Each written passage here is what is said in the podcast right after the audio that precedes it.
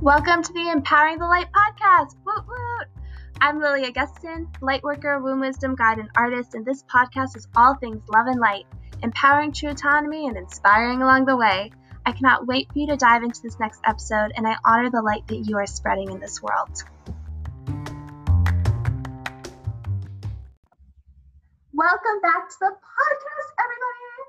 Thank you so much for joining us today. Today, I have a super duper special guest on because she is my amazing sister, Ariana Camprad. I'm so excited to welcome her onto the podcast today. Thank you for being here, Ariana. Thanks for having me. Yes, definitely. I was super excited when you said yes. um, Ariana Camprad is a yoga teacher and a mom. After suffering difficulty in postpartum, she has become passionate about using yoga to help women through motherhood, motherhood, labor, recovery, and postpartum depression and anxiety. She is teaching weekly postnatal yoga, prenatal yoga, and yoga for all ages and levels virtually while we navigate COVID 19. I love that. And I love your I love doing your yoga classes. Um, yeah, and uh, Ariana, so Ariana and I are 13 years apart um, in age. So she started doing yoga like when I was when I was young. You got I was like 25, so yeah, yeah very young. I was young, so I started doing yoga with you from a really young age. So that was like a really beautiful introduction for me into yoga. And now I'm getting my own yoga teacher training certification. So you kind of opened the gateway for that with me. So I, know it's crazy to be on the same path as you. in the same space. It's crazy and challenging at the same time because I think our age difference um, puts me in less of a sister place, and I think this is kind of a little a little sight into how I'm going to feel about my daughter when she's older because I want to tell you exactly what to do but really this is your journey. And so it's it's been like a challenge to step back and let you kind of live your life speak your truth and not tell you everything I think about every single thing you're doing. So it's it's a cool and challenging place to be. And it's kind of a little intro for me about I think motherhood and how that's going to go that. I love You're that. Doing great and oh. doing amazing things. Thank you. I like have been so inspired watching you do all the amazing things you've done and like pave this path for yourself too. And yeah, I definitely think with our age difference, you're like not only my sister but like my second mother and always have been. so like you're like always you and like our actual mother are always the people I go to. So I love that and I love so Ariana and I are very different in personality, but one thing that we do share is that we both struggle with anxiety, um, mm-hmm. which I loved that you mentioned in your bio there. But before we got into like all of that, all of the magic of this family podcast episode, um, I would love for our listeners to know like your story. How did you find yoga? How did you get where you are here? You have such an amazing story, and I would love for them to be able to hear it.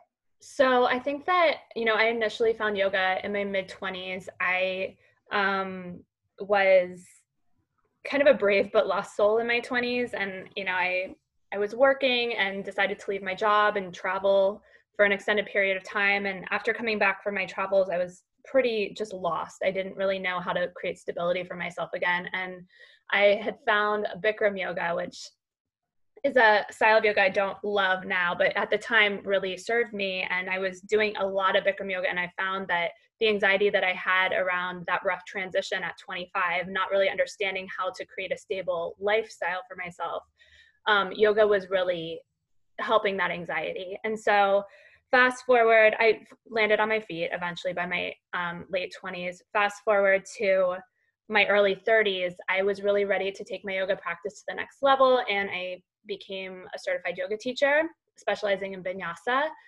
And I found again, you know, I've, I've struggled with anxiety forever. And so even when my life feels like it's very um, structured and in a good place, I'm still struggling with those anxieties that we all have. And when I'm doing yoga consistently, there's just so much improvement in that. I feel like I can be sane. And so I've really come to it every single time I've had one of those moments in my life where I really truly am so anxious and it's always been there to support me. So um, two years ago, I had my daughter, uh, my first child, and I was very very busy throughout my pregnancy. I was working full time i owned a yoga studio. I was doing a lot in the wellness space just trying to um, build up my following there. And i thought that having a baby would kind of just be a nice addition to all of this i would i would have my child and be able to have it all still because you see so many people that claim that they can do that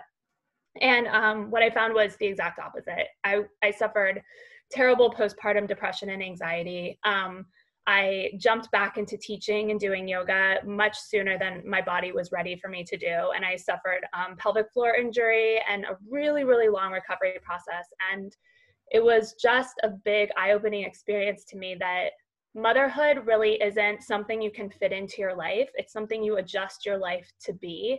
And I can't help but wonder had I been more mentally prepared would I have had the same experience? Would I have had such a difficult physical recovery? Would I have had such a hard time acclimating to this new piece of my life, which really is truly one, the most beautiful thing I've ever done? So to have it, to have kind of a cloud over this experience was difficult. And so that changed everything for me in terms of what I had to offer as a yoga teacher because eventually yoga and meditation and mindfulness is what brought me back to myself again um, after coming to terms with how my life needed to really change to accommodate being a mother and um and so really i feel like that's kind of the path that i'm on now i really want to help women who are pregnant prepare themselves for this postnatal period um, so i teach a lot of prenatal yoga um, with meditation and that kind of the lens of being more prepared for new motherhood. Um, and then also postnatal, because not only is your physical recovery so important and you need to give yourself that time, um, but your mental health is so important too. And so that's really been a passion for me for the last two years and something I've been trying to build towards while being a mom, which is just difficult. Um, the phase of life when you're a new mother is, it, it's just, you have to accept that this is a huge piece of your life and uh, uh, things you're gonna have to sacrifice other things for it so that's where i am now um, but it's just a huge passion for me and i think it's so important and it's truly one of the hardest jobs and as a mother we all deserve that support and it, there's it's really not talked about enough so that's my yeah. story I love that. That was so powerful. And it's been so powerful watching you on this journey and like seeing every step of the way too and being by your side with it. And I feel like not only has it been really inspiring to watch you through this transition of motherhood from my perspective, but it's also taught me so much about going into motherhood. And I feel like it's prepared me so much more than I would have felt prepared for for when I'm ready to actually have a child myself. And so first I want to say thank you for that. That's been so amazing to watch this. And yeah, I completely agree. It's really motherhood in the US, like in all areas, it's not that transition isn't talked about a ton and it's not supported. Like our culture doesn't really support that transition into motherhood and it doesn't really support new mothers and what they have to go through.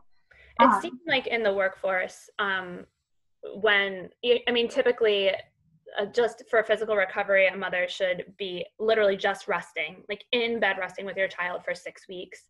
Um, it, that's incredibly challenging, especially when you're used to having a really active life. But um, it's it's really hard for working mothers to be able to carve out that time and that adjustment period. And really, you need longer than six weeks. Like you're you're you're teaching this baby to sleep. You're teaching yourself to be a mother. It's it's difficult. Other countries give you know mothers a year off for maternity leave, and um, really six weeks is all that's required in the U.S. So it's um, yeah, I think that we're in a really cool place for women where you know where women are now able to have more respect in the workplace and we're kind of we're told that we can have this we can have it all now which i think is wonderful um, it's something that i thrived on in my early 30s and my late 20s like i had a i had a successful career and um, was really proud of that but when you have a child you really can't have it all as much as I wish you could because your time away from your baby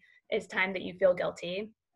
Um, your time at home when you're not working, when you should be working, is time that you feel guilty. There's there's no way to be that powerful woman and a mother and feel actually okay about it. At least that's not what I've found. And I think that it's okay. Like, I, I think that what helped me get through this is that I had to say, it's okay. Like, these are the years that I need to switch my priorities and I need to make some sacrifices. And this career that I've built up and, you know, the, these passions that I've had on the side, like my yoga practice, I'm I need to finally be okay with them taking a backseat to me being a mom. It took me two years to get there. And that's not always this the answer for everyone, but I think that we're, you know, we're a society that glamorizes being busy, that glamorizes working to exhaustion. And that's not a place that a new mother can thrive. Or even I'm a mother now of two years. I can't thrive in that place. And I just had to tell myself that that's okay. And it's similar to your work that you do you know, when you're in different phases of your cycle where you have to just go inwards and be okay with doing that. And that was the biggest lesson for me. It took me two years to figure it out. And it's okay because, you know, I'm in my 30s now and I'm bearing my children and I'm raising them. And I fully plan to have a renaissance in my 40s and get back to the passions that I have. And so it, I think that telling yourself, I need to pause, I need to focus on what I know I'll never regret focusing on during this time, which is my children. Um, and it's okay. That's, I think that's my biggest takeaway. And that's kind of what I try to preach too, especially um, to my yoga students that are going through horrible anxiety and difficulty balancing life, that um, the sacrifices that you're making for yourself are okay. So it's a, it's a tough phase of life. Yeah. Yeah. And I love that. I love that like mantra almost of it's okay. Like I love that because it's so true. Like our our society does glamorize this very like masculine structure of being constantly productive, being constantly doing something, having it, it almost like glamorizes the idea of burnout, like which is strange, like in a paradoxical way, is that it it praises you for working to the point where you do burn out. But at the end of the day, it's not sustainable for anybody, especially for a woman who's has these beautiful phases and cycles of life, whether that's your menstrual cycle right now, whether that's um, pregnancy, whether that's postpartum, whether that's um, menopause or perimenopause. Like we have these beautiful phases of our life that aren't supported for us to burn out. Like mm-hmm. that's just like it, it to me, our society it like makes no sense that that's glamorized because all that does is it makes you exhausted, it makes you uninspired, it makes you feel guilty, it makes you feel unenergized. Whereas like our our body is holding us to have a sustainable lifestyle when we can actually listen to what it wants us to do. And I feel like that's exactly what you were saying with postpartum, where it's like your body really needs that time to teach the baby, to teach yourself how to handle it, not this go, go, go burnout energy that is kind of preached in our society. And it becomes even harder and more dangerous to burn out when you're not when you're not just burning out yourself, but like you're responsible for taking care of someone else. And so um I think that's another thing that, you know, after you have a baby, your your body is going through so many changes and your home, hormones are changing. The the mental stability that you once had isn't there and it's not really your fault. Um, it's been in Ayurveda, they believe that um, once you have a baby, you're you're highly, highly vata. That's your energy, and vata energy.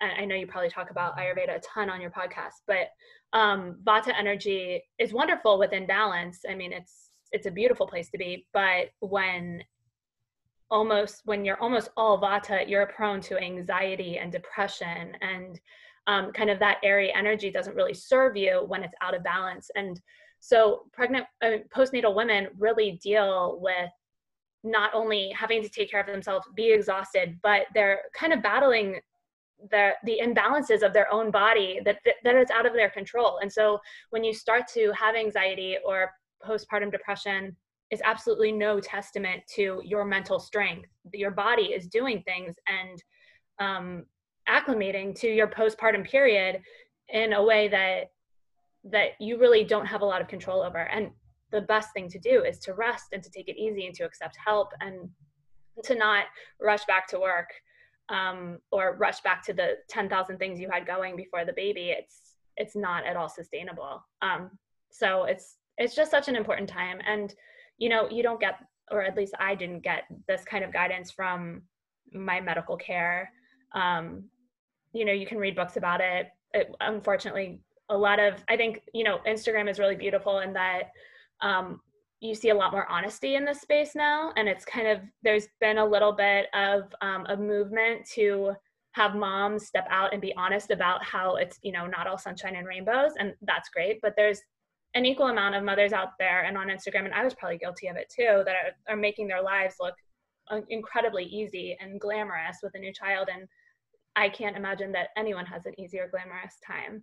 Um, and so i think just being more mentally prepared and having more respect and empathy for women in this period of time is important for us to do kind of as a society and it's just not talked about so.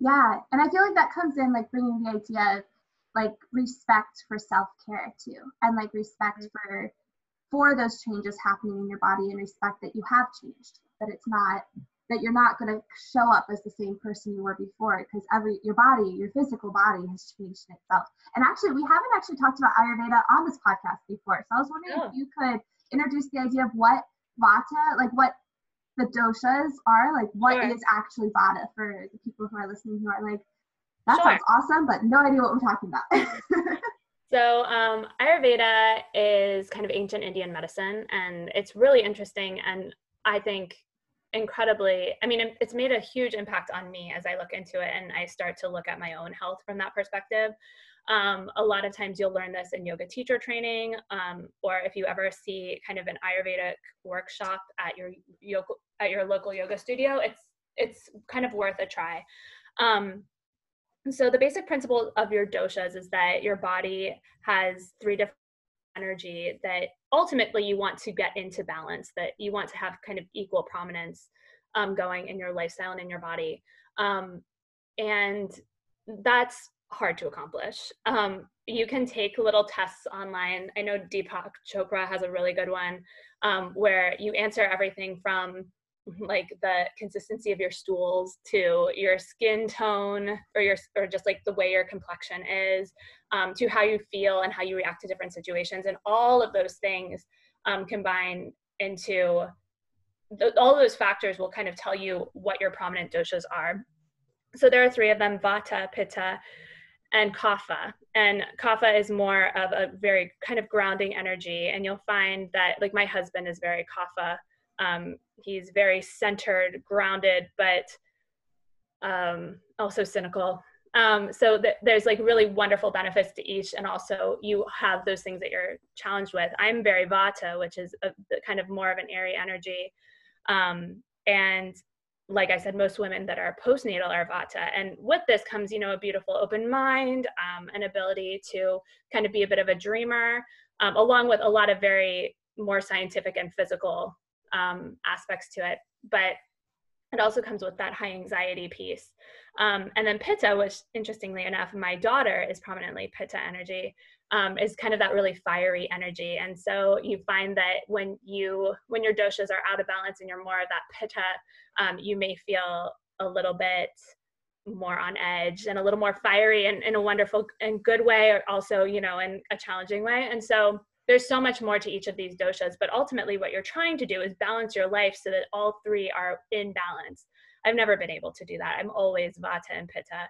Um, but when you start to look at where your imbalances lie, there's just very easy ways to start to kind of bring bring that dosha that might not be as prominent back up to the surface of your life, and especially um, when you're highly vata, things like eating really warm, grounding foods, like that's a really wonderful way to do it. And when you think about kind of the science behind this, there's so many parts of our body that need to be in balance, that need to be in balance from our hormones um, to just our anxiety and emotions. And it kind of all wraps into this idea of taking not only physical properties, but emotional properties and trying to do our best to just weave them as closely together. So I really believe in it, and um, it it really those doshas really come into play in what I teach in yoga Um, and I think in postpartum, to be able to understand that like you have a very airy energy to you and there's simple grounding ways to kind of get back to that that feeling of stability that a kapha um, dosha brings is i think it's just a really easy way to look at it so um, really interesting really complex ayurveda is very complex and something that i'm still kind of just scratching the surface on but it's always worth googling and um, deepak chopra has a really good quiz just if you're curious about what your doshas are what are yours, Lily? I assume Vata. Yeah, yeah. fully, fully Vata. Fully, fully Vata. And I, I love that because it is, it's also, it's a very empowering, um, like holistic way to look at your body and everything yeah. that's going on with it because it is, you can like take these actions that help balance those energies. And this is something I also bring into my menstrual coaching because your period actually has its own doshic constitution separate from your body's doshic constitution. Like it, you can look at your period yeah, from similar doshic um, ways. So like a vata period is very light, um, very airy. It brings with it a lot of anxiety and like uh, in your premenstrual phase. Usually mm-hmm. vata has the most pain as well. Um, so it's, it's interesting to look at your like overall body and your health and then also like taking that into like looking at your menstrual cycle and then being able to say, okay, I understand this energy that's going on. Let me bring in like these things into my life that's going to help balance it. It's like it's very empowering. Something that our medical system doesn't really look at, where it's kind of like let's put a fix on something instead of learn how to balance it out. Um, yeah. Which I feel like must be so like empowering and must be very powerful postpartum when we are lacking that kind of support in the medical system to bring in that idea of I can help balance myself just yeah using my like inner healer that's within me. There's a really great book, um, in case anyone that's listening to this might feel like they're going or be about to go through a postpartum period called The First 30 Days. And it brings in a lot of Ayurveda and the idea of kind of balancing out your doshas um, with food specifically. And so it has these incredible grounding, high fat recipes that you really need postpartum that's another thing like women postpartum like want to snap back to their bodies but really your body needs fat and like a lot a lot of protein like really heavy foods so that you can kind of get back to normal and provide nourishment to your baby um but yeah so i love that book i have it and um and it's just a good one to read maybe like right before you deliver and then like give to your husband or or family or whoever's taking care of you to just make you some like really wonderful warm grounding meals to kind of help you get through it yeah, yeah, I love that. I think that that's so. I feel like that's such an empowering science. So yeah, everyone who's listening who has is really resonating with everything that we're saying here, definitely go check out that book. Definitely go look up Ayurveda some more. It can be really grounding. Kind of fits really well into like meditation and yoga. Um, so you were saying at the beginning too that there's that kind of that guilt around prioritizing um, what you need to prioritize in your life after postpartum. Mm-hmm. And that makes total sense with like the way our society is structured. But what have you found that really helped get over that hump of guilt? Like for anyone who's listening who's who's been feeling that themselves, do you have any advice of what they could do to kind of help balance that like almost that mindset? So it's interesting, and I don't think there's only just one thing to do it eh, eh, to to take care of it. Um, your one thing that I think I struggled with was that I so badly you know you you're pregnant for 9 months and your life changes and you're so excited to get back to you again. Um and so I struggled with the fact that I really did want some semblance of a normal life after having my daughter Nina but um but you can't really that i mean that that's not going to happen. And so like as i said before coming to terms with that but also like taking care of yourself. So on the flip side you're working so hard to take care of this baby. I mean like i would forget to shower. And that's like a very simple example of how i forgot to take care of myself but also like carving out time for your mental health. Like i would go i i started to finally like go to therapy and i needed it. Or sitting in meditation is important once a day or carving out time for a yoga class. And so um I found that I actually, when I was more selfish with myself in my time, I felt less guilty because I was becoming more of myself again. Um, but interestingly enough, I think there's bigger decisions that go on after motherhood. And I had the I had um, an interesting experience going back to work and I, I, did go back to work after four months and after a week decided I couldn't do it. Like I could not leave my child. There were too many things happening. I myself was too anxious and I made the decision to not work full time anymore. And I, in addition to that, I owned a yoga studio, which I completely um, just turned over my ownership to someone else and I stopped teaching yoga. Like I just needed a period of time where I didn't have those stressors outside of my baby and outside of just like my simple self care. Um, and so I lived that life as a stay at home mom, and that's incredibly challenging too. Even more, more than ever, you have to prioritize that self care so that you just don't go crazy. It's it's incredibly difficult to take care of just a baby all day long or a child or like i'm doing it right now with a two year old and sometimes i want to lose my mind. But um that and you feel a lot of guilt around that feeling and that's totally normal. We all feel that guilt. It's just it's part of life. It's okay to kind of not feel like you're the best mom at times. Um, or feel like you don't really want to do this. And so coming to terms with that kind of guilt i think is important. But then on the flip side as you know i um, had enough of being a stay-at-home mom and i went back to work when my daughter was 11 months old. And then that guilt completely transitions and it's kind of what i was talking about at the beginning where you feel guilty for not being there.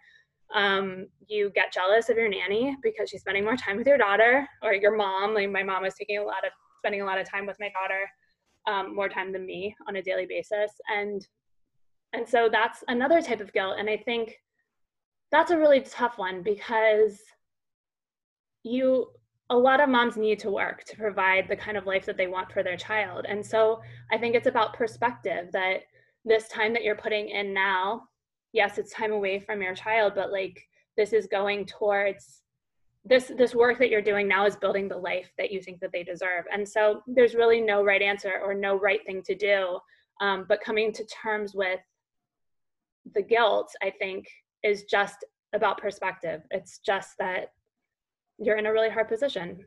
Life isn't easy. After you become a mother it's just there's a whole new complexity to it. Um, and I think just being able to say it's okay, whatever choice you made is okay. Um, cutting yourself some slack, it's it's just so hard, no matter where you are. So I think that's what I try to bring into my postnatal classes is really helping to ease that kind of guilt and to I mean you're only human. It's just really what it is. So yeah. It's a tough yeah. one. Yeah, it sounds like that. And it it also it's so true that you are only human and i love how you said that when you allowed yourself to be a little bit more selfish you felt like you came back into yourself a little bit more and i, I strongly believe that it's I, i'm trying to figure out what the wording for this is that i'm trying to say. I strongly believe that it is so okay to be selfish especially when it comes from a place of self-love. Because when you can't like fill up your own boat then you can't fill up all of the people around you who you're trying to take care of. Um, and it is so easy to forget that, especially when you have a, a newborn baby that needs your constant attention. And and I love that you mentioned that Nina was Pitta energy because I hadn't made that connection before. And I was sitting here after you said that, I was like, oh my gosh, she is. She's like this little fireball of energy all the time. She's crazy. Yeah. She needs a little more balance, but I don't even know how to give it to her. But um yeah, I think it's I mean it's important even more when you have you know little humans that are using you as an example to not be a martyr to take care of yourself too. Um, i nina knows when it's time for me to teach yoga and she'll say like mommy go teach yoga. And i've explained to her that it's like important for me. It's so it makes me feel so good to like go take yoga or go teach yoga. And um and she no longer cares if i leave her for like an hour or two to go take that time for myself. It's she started to understand that you need it. And so it's yeah i think taking care of yourself is the first step to alleviating guilt to like kind of building lifestyle that will make you feel good and then just knowing that that guilt is there and it's it's okay. And and go easy on yourself.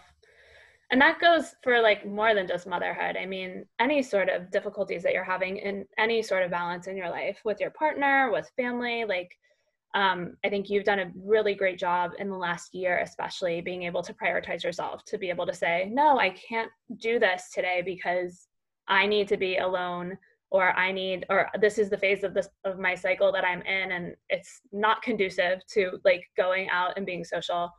And so it's again some being able to say being busy isn't is is not glamorous if it's going if I'm sacrificing my mental health or my physical health for it. So yeah. Thank you. Thank you for that. That meant a lot. Um noticing that. Yeah, that was a really hard transition for me. I feel like before I used to try to do everything. And I know I've talked about this a lot on my Instagram page if you follow my Instagram, but I like was literally trying to do everything when I was in college. I was like working three jobs, I was going to school full time, I was trying to take all the opportunities and the internships and this and that and this and that. And it like drove me to anxiety attacks every other day. Like it was crazy. And and you didn't even Ariana, you didn't even see the extent of it. I kind of hid that from my family. Only my partner Tyler really saw the extent of those panic attacks um, because I thought I was doing what I was supposed to do. Like I thought that like that was the way you lived and everybody must experience these panic attacks, which then I found out that yeah, a lot of people do, uh, especially when I started talking about it. But it's it's really empowering to be able to slow down and say, you know what, I actually need to take care of myself. I actually need to start doing that. And that was something meditation really taught me meditation and menstrual cycle awareness. And that's one of the reasons I got into meditation and, and why I became a meditation teacher was really to ease that anxiety and learn how to actually prioritize and take care of myself. And it, it sounds very similar to what yoga brings for you also. Yeah, I feel like meditation, like if you are anxious and you decide to focus on nothing else, like sitting in quiet and just attempting to clear your mind for five to 10 minutes a day, like you're going to see a difference. It's just such an incredible tool. Um, and so I, I think that that's important. It's so cool to see you kind of thriving now. But I think it's also important. I mean, as you know, you're not always going to get approval from the, the these changes that you make. You won't always get approval from those that are closest to you. So you know more than ever that, and I, I even challenge you sometimes with the decisions that you're making projecting probably a lot of my own stuff onto you but um but know that especially as women and men too but really women and i think that's probably who's listening to your podcast don't mean to offend anyone but we are incredibly intuitive beyond the point that we even realize and motherhood really brings that out of you but but even before that you're we're just an we're intuitive beings. And so if you really feel deep down inside that you need something that you're not getting and your older sister doesn't approve of it that does not really matter. Like you really have to kind of honor that feeling. And you did exactly that. Um and so but i think that that's another thing that you carry into new motherhood is that we don't trust ourselves enough. And we're innately so intuitive. That energy is so intuitive after you have a baby like your your intuitive energy is so strong after you have a baby that we need to be able to trust ourselves more. Um, and so, yeah, I, I think trusting yourself is something that we don't do enough. I don't even do it enough. Um, and I think always honoring that that intuition is important. Yes. Oh my gosh, I love that. I love. I feel like that is so powerful, and I feel like that's something even in our society in general. I feel like women are taught to not trust their intuition. Like when they're the most intuitive, which is like right before their period or while they're on their period or motherhood, our society flips that into you're crazy. Like it, flips that mindset into like you're super emotional right now. No one around you should trust you. When in reality, like those are the times that your intuition is so strong, and that's the time when you need to trust yourself the most. Um, and it's because it's that flip. It's because it's all of a sudden like you've shifted into this intuitive state, and everybody around you doesn't quite like understand it. It doesn't seem rational, and I would love to talk about that more, like what that felt like in motherhood, like what tapping into that intuition really felt like, and what all those people who are struggling with being right now having that shift, and maybe the people around them not really honoring that shift into intuition, especially in the way just our society in general is structured, which is of no fault to anybody who's within the society. It's like we've been conditioned to be structured this way for an extremely long period of time. Yeah. Um, but but going into motherhood, going into it knowing you're going to have that intuition, what what is that like? So I don't think I even understood it for for me, um, but it's something that I love to bring into my prenatal classes for women that are about to transition into postnatal because it's so important to remember that you can kind of trust yourself.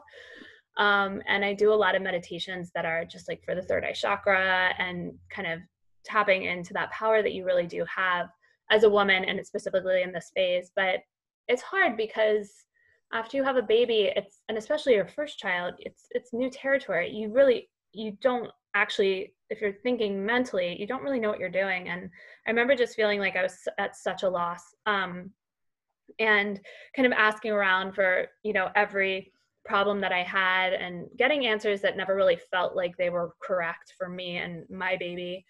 And um and it's just really hard to trust yourself during that phase especially when your hormones are raging and you're kind of out of, out of balance. And so it's an incredibly difficult thing to do to harness that but i think it's a simple reminder and to be able to have faith in that part of yourself um, that it's really all that it takes. And now you know being two years postpartum it's very clear what kind of mother i was meant to be and i think i've known it all along. Um, and I've had a lot of circumstances over the last two years where I very clearly knew the answer to just a very important question with my daughter, whether it be about her health or um, about her personality and a different, a certain way we need to be parenting that my husband didn't agree with. Um, and I've always been right. Not, not at all biased, but, um, but I think there, there has been, there's always these moments when I just know and we don't give ourselves enough credit, especially when we're scared because there's so much at stake with your child. You know, you want it, you don't want anything to go wrong. And so sometimes we forget to trust ourselves and we lean on other people that don't really know our our us or our children. So it's I think it's a really important tool to be able to just trust yourself. And if you don't even believe in intuition or any of that, that's fine. Like I know we can get really woo woo, but like just trust yourself. That's really all it is that you we were as women we were born to be mothers and that goes beyond just our physically uh, physical ability to bear children. We are um, inherently very nurturing. Um, and so it's it's just you have to have a certain amount of trust in yourself even when you don't know what you're doing. Um, and it takes a while to build that. So i'm excited for when i have my next baby um, to parent with confidence in a different way and to be able to really harness that intuition that I've always had, but like wasn't confident enough to use, um, and to see how different of an experience it is. Hopefully, it's really different. I love that. I feel like that trust yourself, like even when you don't know what you're doing, I feel like that transitions into so many different things because we are like women, like our bodies, like our like mental abilities, like every part of us, it's so amazing. Like women are like so powerful. It's like blows my mind every day, like doing work around like helping women come into their power and authenticity. It's it's just it's so amazing when we finally realize that amount of like power of inner knowing, of intuition, if you believe in intuition, of trust that we can have in ourselves. And I feel like that trust transcends like trust within motherhood is kind of this beautiful example of trust in every other area of your life too like trusting yourself in any business endeavor trusting yourself in your medical in your own medical health. And it was actually it was really beautiful watching you as a mother because you had so much intuition with when nina like when she was sick like you always knew like when it was time to take her to the doctor and all of that. And it was really beautiful watching you tap into that and just know that like tap into that motherly intuition and do you have any like advice for people who are listening who maybe who are in that same boat that have this like like this intuitive um, knowing about something within their child or motherhood, but are having trouble tapping into that actual trust to go through with it? I mean, I think that you just have to flip the switch and just trust yourself. And I and I think you'll have an experience where you'll see that you can trust yourself. I had one um, you know, we traveled a lot with Nina when she was younger and it always um, wore on her. Like we would get back from trips and she'd always be sick. And there was one instance um, when she we came home and she was extremely sick. I knew immediately what it was. I don't even know how, but I did. And um, and I knew that she, we needed to get her to the doctor ASAP. And you know, everyone around me was kind of like, "Are you sure? You just got off a plane. Like, do you really want to take her to the doctor?" And I ended up listening to everyone except for myself. And the next day, you know, she was very, very ill and we even got tests done that immediately told us that it wasn't what I thought it was. Um, and fortunately, we were able to get those tests sent away to another lab. And three days later it came back and it was exactly what i thought it was. So there's been moments like that over and over again where you know my my judgment has been questioned. And every time i feel like i come back to it and i realize that i should i myself should never have questioned it because i am always kind of i'm moving towards the truth. And so um, i think that really you'll have a moment like that probably pretty quickly in motherhood. And once you do just use that as a moment to trust yourself and trust yourself all the time. Now like i don't ever listen to anyone else. I know exactly what my daughter needs. And that's no coincidence. It's because i'm her mother. Um, and it's it's hard to believe in anything that's not completely scientific but just that intuition is I, I there's no question to me that we as women always have it and we have to let it guide us because it's so important. And it's kind of like magic. It's insane that we're able to be so connected to our children in that way. And it's something that i never really thought i'd be into or care about you know earlier in life. And so even if this isn't resonating with you know that i was the, the biggest cynic and never wanted to be a mother. And wanted a career over anything else and i've done a complete 180 because it's an incredible place to be. So everyone changes. And most of the time you're probably going to move towards you know kind of that nurturing and intuitive nature that you've always had and maybe just harnessed a little later. Yes. Yes i love that. And we all like come into like our path of like tapping into that like feminine energy like we have this like beautiful divine masculine and divine feminine energy running through us and that intuition is a beautiful example example of that feminine energy and I, I feel like everyone comes into that at a different time in their life but it's like the time exactly when they were supposed to it's really yeah. beautiful like watching everybody's path because everyone's path is so different but it's like so right for them and what they're here to do in the world and what like the timing of everything is just like perfect timing all the time even when we don't see it um, so yeah, I love that. So like if you are feeling like that I don't really believe in intuition and all of that, like there's there'll be moments in your life where things where that like feminine energy is going to start coming back into it and I love that. I think that that's so powerful. And I think that was something that like part of me, even when I started finding this, I was like, oh, but like, what if I had found it two years earlier? Like I like, what if I had been younger when I found all of this? And it's really a matter of like, I wasn't ready to find all of this when I was younger. Like it's our life has these like beautiful stepping stones that prepare us exactly for the moment we're in. And it's trusting all of those stepping stones and then trusting that we can have a big vision and sometimes not have any idea what it looks like. And trusting the baby steps that lead up to. And I feel like with motherhood that must be like a huge indicator as well because you never know what like the big picture is going to look like but those little intuitive hits along the way can be so powerful yeah. Yeah it really does change everything. Um and it will change you and it's that's that's okay and it probably will change you for the better and you don't even realize it. So um but yeah i think yeah. it's it's a crazy journey. And how so how did how did yoga play a role? And i know like we're almost up on our time here but before we are how did yoga play a role really for you postpartum like how did how did that look for you? So yeah i guess so i guess we didn't talk that much about just my physical challenges postpartum. Um i yoga is just a really wonderful tool postnatal and prenatal because it's just a wonderful um almost gentle form of exercise. I mean in general yoga doesn't have to be completely gentle. There's a lot of really wonderful um styles that are rigorous and difficult. But um, for me, I suffered um, a pelvic floor injury, which I still feel the effects of today, but it is ne- not nearly as bad as I thought it would be. Um, and there's just a lot of rehab to be done, and there's a lot of forms of exercise that are not conducive to nurturing your pelvic floor, or diastasis recti, which is kind of when your abdominal muscles pull apart to accommodate the baby. So we all have some level of it. And some of us, our abdominals will go back and heal properly, and some of us, they will not. And so yoga is just a wonderful form of exercise to slowly heal the body.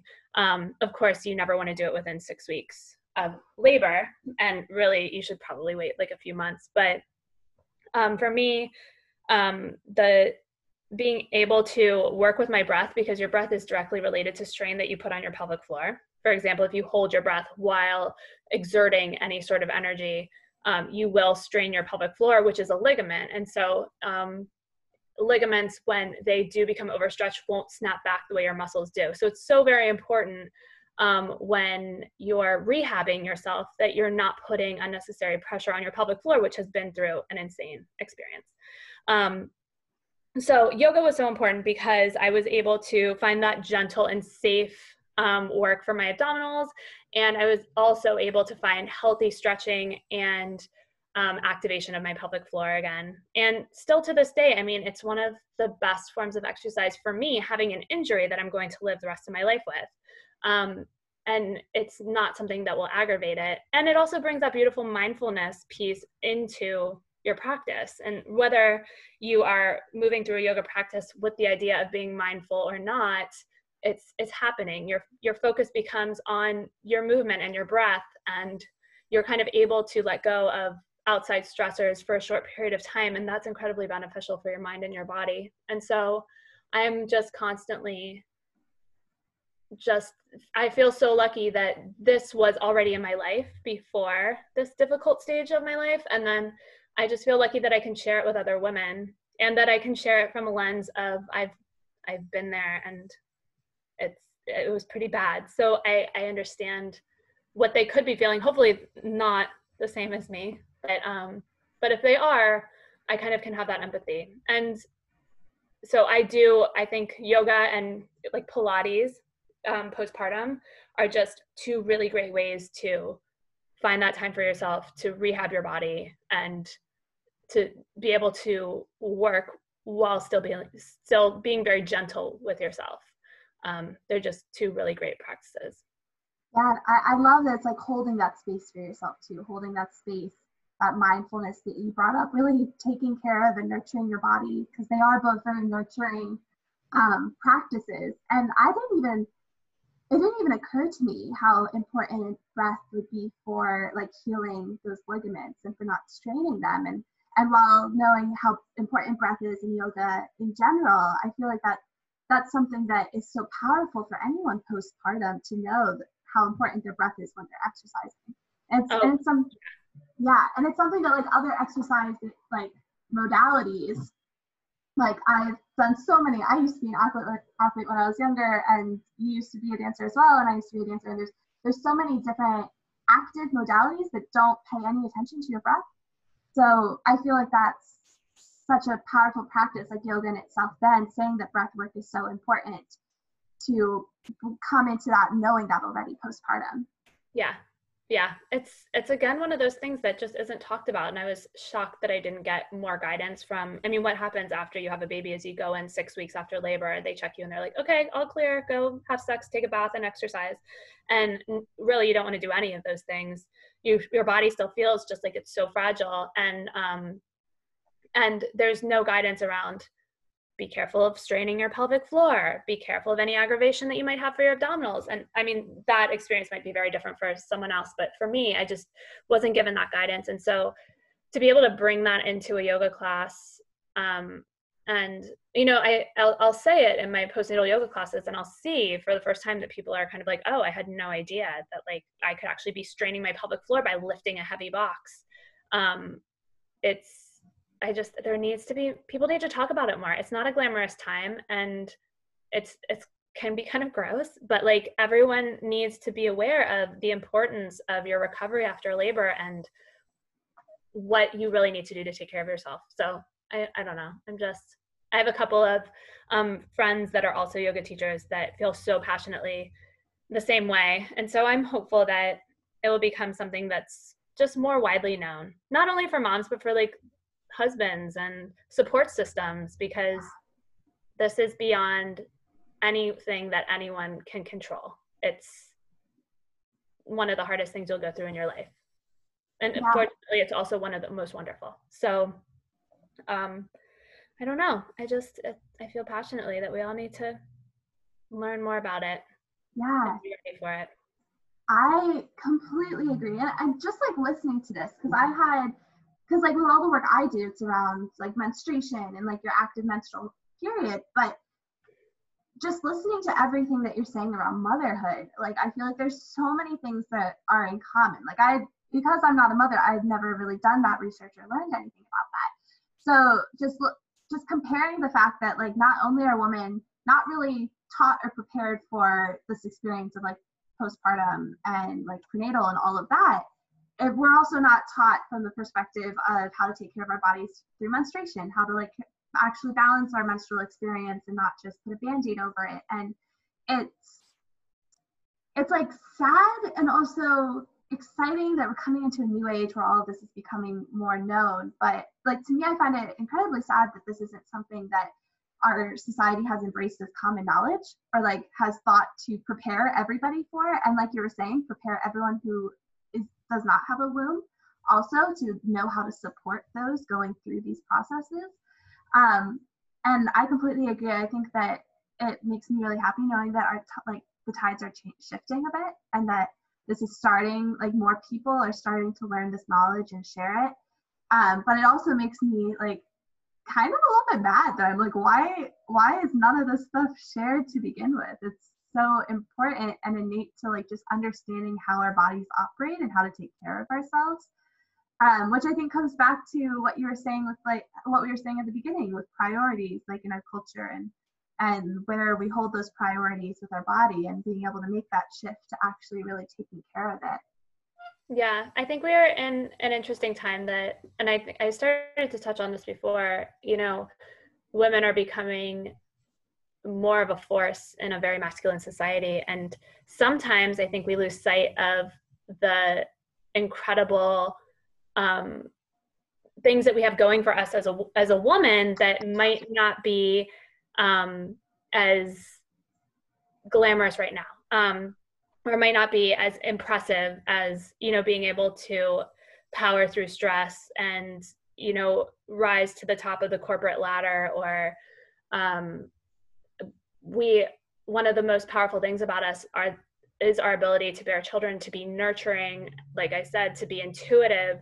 Um, we kind of should honor that more. I didn't honor it in my 20s i kind of thought it was lame. And so to kind of shift back to that and truly kind of honor what I've what I kind of was put on this earth to do, even though that that sounds like something I never wanted to hear in, my 20s. I was not built put on this earth to bear children, but um, but there's there's just wonderful qualities to the fact that that is one that is one of the reasons that we are here as women, um, and that's overlooked now in this in this current age because um, because women are so empowered in other ways. And so i think there's a balance that you you really can kind of lean into that wonderful nurturing energy. You can lean into the beauty of being able to bear children should you be able to which is an incredible gift. And and also still be just a strong and powerful woman. And i i forgot all about that other piece until i had a child. And it it was a loss for me in my 20s and i'm, I'm glad that i came to it in my own time when I should have. But I think just don't don't underestimate the power of just your ability to nurture, to be soft, to be um, just divinely feminine. I think it's it's important. It's it's something not to forget, even though you might be just a really strong badass too. So I don't know. I guess that's that's where I'll leave you. Yes. Oh my I was here, I was like listening to all this going in my head going, yes, yes, yes, yes, yes, yes, yes, yes, yes. I like completely agree. And that it's you can be like a super strong, badass, empowered woman and be super in line with your divine feminine and be even more badass because you have this balance, because you're not just favoring one side of you. You're really bringing in like all of your superpowers, all of your magic, all of that intuition. Like it just blows my mind thinking about how we have this like divine feminine intuition, this softness, this nurturing, this ability to flow in our life and not burn out and and we also have this ability to be able to push and to like go uphill and be able to be productive and super active and it just blows my mind when um just like the fact that one side is sometimes um I guess, more promoted than the other. Whereas it's like this beautiful balance of we can be more than just one person. Like we can be we we can be like it all quotation marks and not necessarily how our society says we can do it all, but like in our how our body says we can do it all. So yep. maybe maybe we can't do it all in what like in like the complete like active, which is still very in the masculine energy, but like we can be nurturing and we can be this like beautiful mother energy and we can also be the super empowered badass. And it, it's like to me that's the being it all is to be able to bring those two energies together. Um which I have no idea if that made any sense what I just said now that I'm thinking about it. That might have sounded a little woo woo, but yeah, I think it's important. I think it's important to lift up others that might be embracing a different side of themselves than you. I remember in my 20s, like not really thinking that these women that were dedicating time to their children were at all by all means by any means impressive or any anything that I wanted to be, and that's just incredibly short-sighted and kind of gross of me um, to have ever had that thought.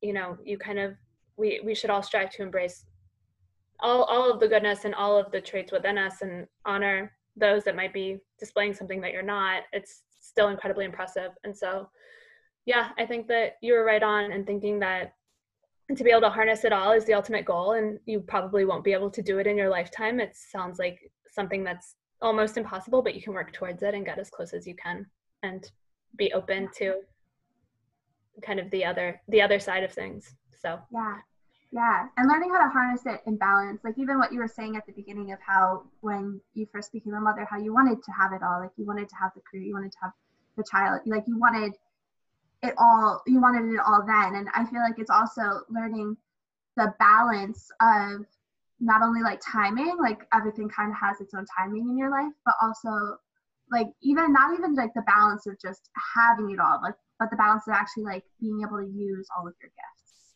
I guess yeah. is like what what I was also thinking is like the being able to be imbalanced in your own body, your own empowered gifts, um, and whatever that looks like. And I think that that goes straight into what you're saying with that the honoring and like every woman in whatever she decides to like use and honor her gifts through, whether that's motherhood, whether that's career, um, like whether whether it is trying to do it all, but like to to notice that every person is on this planet for a different reason and that every person has these different beautiful gifts that are expressed in a different way and and to me that's having it all is being able to express your gifts which again is yeah i, think you're totally right. It's, pro- it's probably not going to happen in one lifetime. It's a constant learning journey of learning what your gifts are how to actually use them how to use them in a society especially that doesn't always honor that.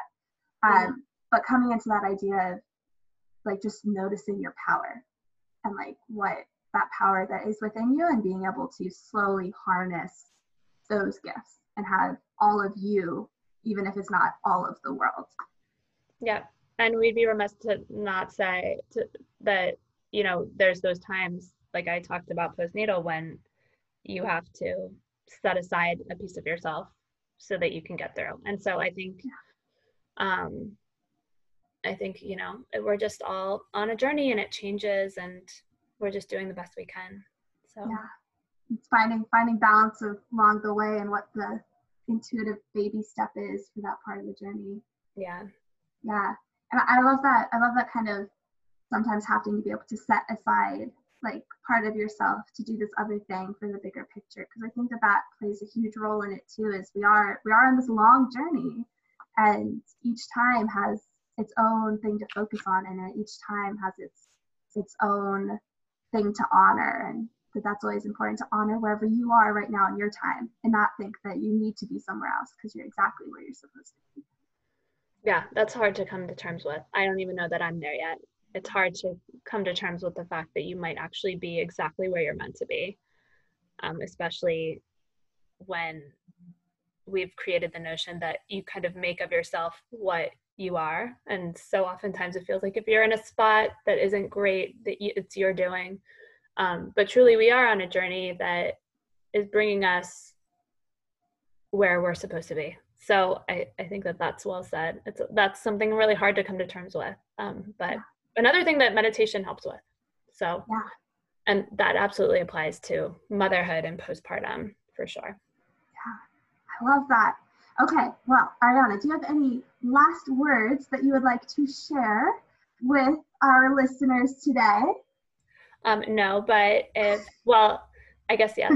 um, I am teaching virtual yoga right now. So if you are in a part of your life where if you're postpartum or prenatal and are interested in adding yoga to your life and your practice, um, I do teach virtual classes on the weekends, on Saturdays and Sundays, and then I also have um, a free class every Saturday virtually called Yoga for Sanity that is really just designed to help us move and meditate through our current circumstances. So um, I am mainly on Instagram, and all of that information is there, and you can find me at Ariana Camprad.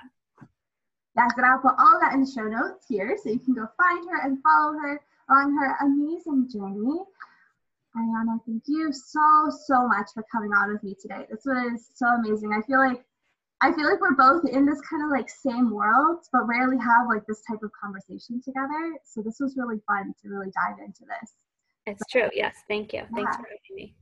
Thank you so much. Okay. Thank you to all of our listeners too for holding the space for yourself, for listening to this podcast, for taking away whatever it is that you are meant to take away from this and knowing that whatever stuck in your mind after this podcast is exactly what you're supposed to know and exactly what you're supposed to take away. And if you love this, again, please share this podcast to everybody around you. Um, everybody gets a different thing out of the amazing and beautiful guests that we have on here. So thank you, Ariana, so much for being here. Thank you, listeners, so much for being here. And I will see you guys next time. Bye.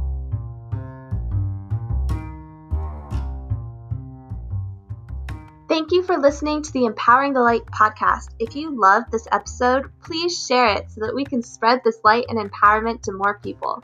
I also want to invite you to join my free Divine Feminine community. Within this community, you will receive exclusive content and updates via email, be invited to my free virtual moon circles every month, which are so much fun, by the way, and you'll have access to our f- private Facebook group that is always being updated with more content and conversation. You can find the link to join on my website, liliagestson.com, spelled L I L I A G E S T S O N.com.